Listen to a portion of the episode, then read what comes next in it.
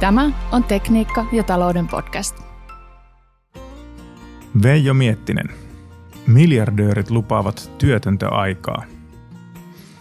Ystävä lausui totuuden, joka sopii tänään moneen tilanteeseen. Mehiläiset eivät välitä kertoa kärpäsille, että hunaja on parempaa kuin paska. Kielimallien ja tekoälyn eri sovellusten ja käyttötapojen opiskelu on alkanut. Kyse on siitä, kerrotko tänään koneelle mitä haluat sen tekevän vai onko tilanne se, että huomenna kone kertoo sinulle, mitä haluaa sinun tekevän? Näin sanoi Metan hallituksen jäsen, Mosaic-selaimen luoja ja Saudien Neon Megasitin taustavaikuttaja miljardööri Mark Andreessen.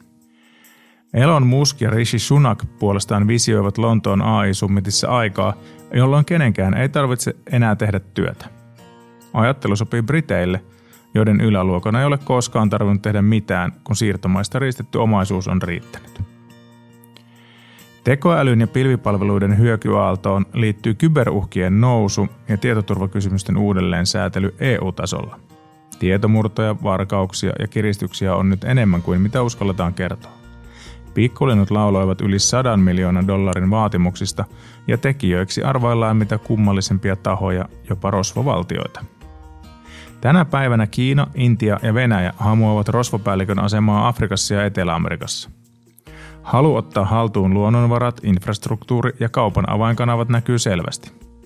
USA puolestaan luo omaa ylivaltaansa alustataloudella, jättiyhtiöillä ja kriittisten komponenttien osaamisella. Afrikan tähti ja Inkojen kulta-aaren lautapelit pitäisi päivittää uusilla roistoilla. Tämän päivän kyynisyys tiivistyy suhtautumisessa maahanmuuttoon. Kapitalisti on ollut aina tyytyväinen saadessaan käyttöönsä halpaa työvoimaa. Työssä käyvä väestö puolestaan kokee, että heidän ansiotasonsa kyseenalaistetaan ja työn kysyntä laskee. Firmassa uskallisin kysyä IT-tuolta apua. Poika hoiti ongelmani ja assarini kysyi häneltä, mikä oli syynä. Vastaus tuli tekstarina ID100 TTI, eli boomereille suomennettuna idiootti. Vähän vastaava juttu, kun kesällä tallilla kaveri pyysi saada kottikärryllisen hevosen lantaa. Tytöt kysyivät, minne sitä tarvitaan. Vastaus oli, että mansikoille. Tytöt siihen, me pannaan mansikoille sokeria ja kermavaahtoa. Nyt joulun alla muistuttaisin tutkimuksesta, jonka mukaan puolison jäkätystä kuuntelemaan joutuvilla miehillä nousee kuoleman riski kolminkertaiseksi. Naisilla miesten jäkätys ei vaikuta mitenkään.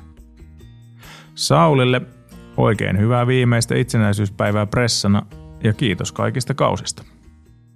Oikein mukavaa päivänjatkoa, toivottaa Veijo Miettinen.